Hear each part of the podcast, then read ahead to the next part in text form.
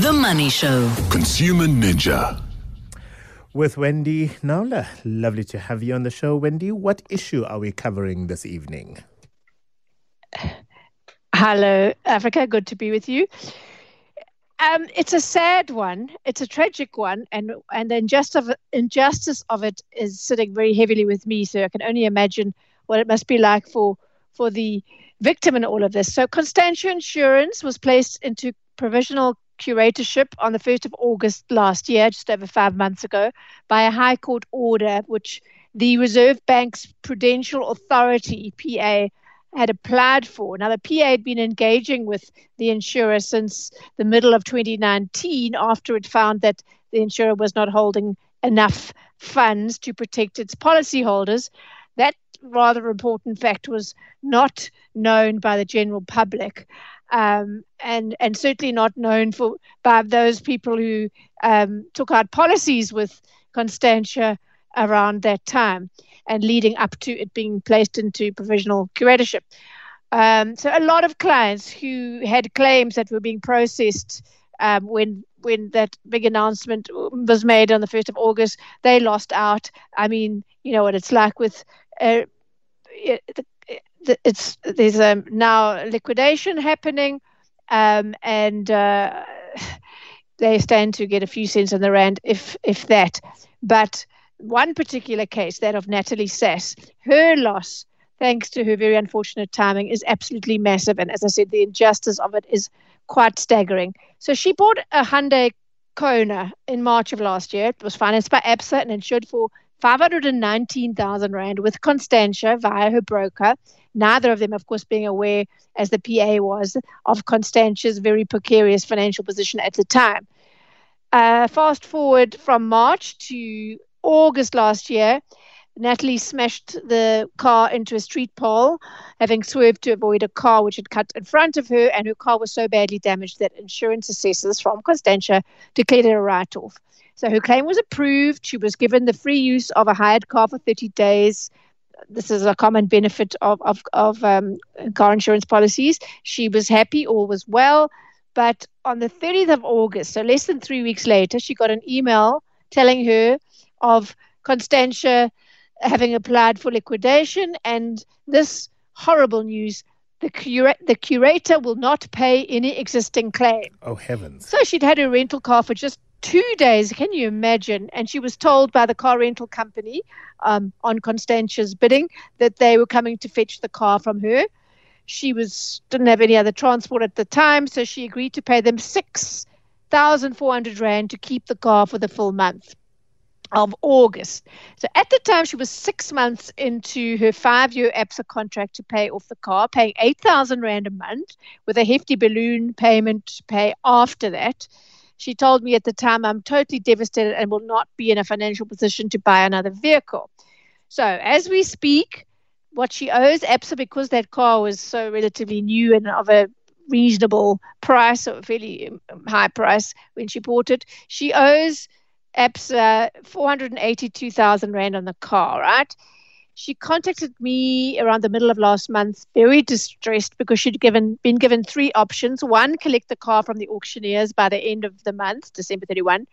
Um, but she had to then pay um, outstanding fees of 2,000 Rand and another 23,000 Rand as storage fees, which she didn't have. She could then also, as an alternative, leave the car with the auctioneers and become liable for a storage fee of 120 Rand per day from the 1st of Jan, or relinquish the car to ABSA. The bank would then sell it as wreckage, and she would be she would have to settle the difference between what it fetches as wreckage and her outstanding balance of 482 Rand. Turns out that the most ABSA can get for that car is um, 100,000. So that leaves her in wow. debt for 380,000 Rand. Imagine this, Africa. 380,000 Rand you owe. They wanted it in a lump sum, and you have nothing to show for it. Okay, through no fault of your own, you've done all the right things. you are paying off the bank for the car. You've got insurance. Um, so she said she asked ABSA to convert that shortfall, as it turns out, 380,000 uh, into a loan that she could then pay off, still meet her commitments, and not have a tainted credit record because she just didn't have it as a lump sum. But ABSA told her, sorry, Um, please be advised, my, my most uh, hated saying, please be advised that unfortunately we can't normalize the account because there's no vehicle as security, so you have to settle it in full. So that's when I took it up with ABSA, and I said, under the circumstances, and given that that Natalie had a perfect record and this financial burden is not of her making, would ABSA not consider granting her this loan as the best of the bad options that she's faced with. Today, they came back to me to say we are engaging our customer to assist in finding a private offer for the sale of the vehicle and a personal loan to cover the shortfall on the vehicle finance account, and we'll do our best to assist. Further details around the feasibility of a personal loan will only be clear once an offer for the vehicle is finalized, and we will remain close to our customer to offer support as best we can. So, so that's something, but as I say, that's 380,000 Rand that she's going to have to pay off with nothing to show for it. It's the same amount as her home loan, more or less. So she's saying it's like paying off two two homes. And she says if she she's borrowing a relative's car at the moment, if she tries to apply for finance for a car, she says she'll probably be declined because now she's overexposed. Um, and she says, but this is why I paid insurance. This is why I paid insurance. And uh, how can it be that I owe 380,000 Rand for nothing? Nothing. As I say, horrible, horrible situation. I have tried. The only thing I can think to push for now is to ask ABSA to plead with them to offer her the best possible um, interest rate. She, as I say, she's got a clean record. Yeah. She's been doing all the right things. And it begs the question. I was thinking about this when I was preparing to chat to Africa. I was thinking, well, what I always like to have a what to do, what advice. I'm saying, should we actually approach the Prudential Authority and ask which insurers they are engaging with about insufficient funds before we sign up with one of our choice? I, I mean, what else could we do as consumers? This came out of left field, and she said if she'd known that that that, the PA were concerned and having talks and everything, she would never have agreed to sign up Absolutely. with them. Absolutely, I just because, feel because so we, badly for her. We hand over money on a monthly basis, paying premiums, often having to yeah. negotiate what those premiums are going to be because insurers love getting money in, but they hate when they have to pay out. Um, yeah, and it's it's a grudge purchase, right? I mean, you do it for peace of mind. If something like this happens, you okay, but it didn't happen for her. And I mean, it could have happened to you or me or anyone if you think about it. I mean, she didn't know anything to the contrary. This was a viable insurance company, so she thought. Well, at it's the just, very least, Wendy, I'm hoping yeah. that all the Constantia Insurance um, uh, sort of past clients, I would imagine, are listening to this and are already looking out for alternative insurance providers to cover their cars, their homes, whatever else they had covered with Constantia Insurance. Because they would have, you do yeah, not want to find yourself in they the same situation as already Natalie. By, by August. But um, the only thing, the, question mark is what they will get out of the liquidation process. And experience tells me, unfortunately, it will be very little. So it looks like Natalie is going to be stuck with this 380,000 Rand debt, um, pretty much all of it for the foreseeable future until she pays it off. But imagine paying that amount every um, every month, Africa, for nothing. nothing.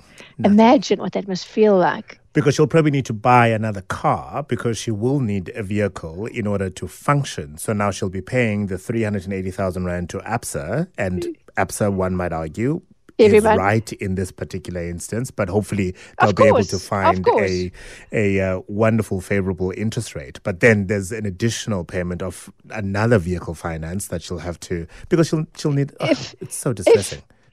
She will, but but now her disposable income is reduced by the fact that she's servicing this 380,000 rand loan. So it's it's a total mess. I I, I don't I, I, wish I had a um, a happier ending than this. Um, but I, I, did we I did speak about this story um, last August um, when it broke or September I think it was. I thought this is this is where we've got to, and it's still um, you know, no happier for poor Natalie. There will be others, but I think this is among the worst, um, the most severe uh, cases of, of, of the Constantia liquidation um, victims. Well, thank you for the update, Wendy, despite the not so happy news, unfortunately. And I have no doubt that in the coming weeks and months, as you get more information and more reaction from the various entities, you'll keep us up to date. Wendy Knowler, our consumer ninja, back with Bruce Whitfield next week, Wednesday.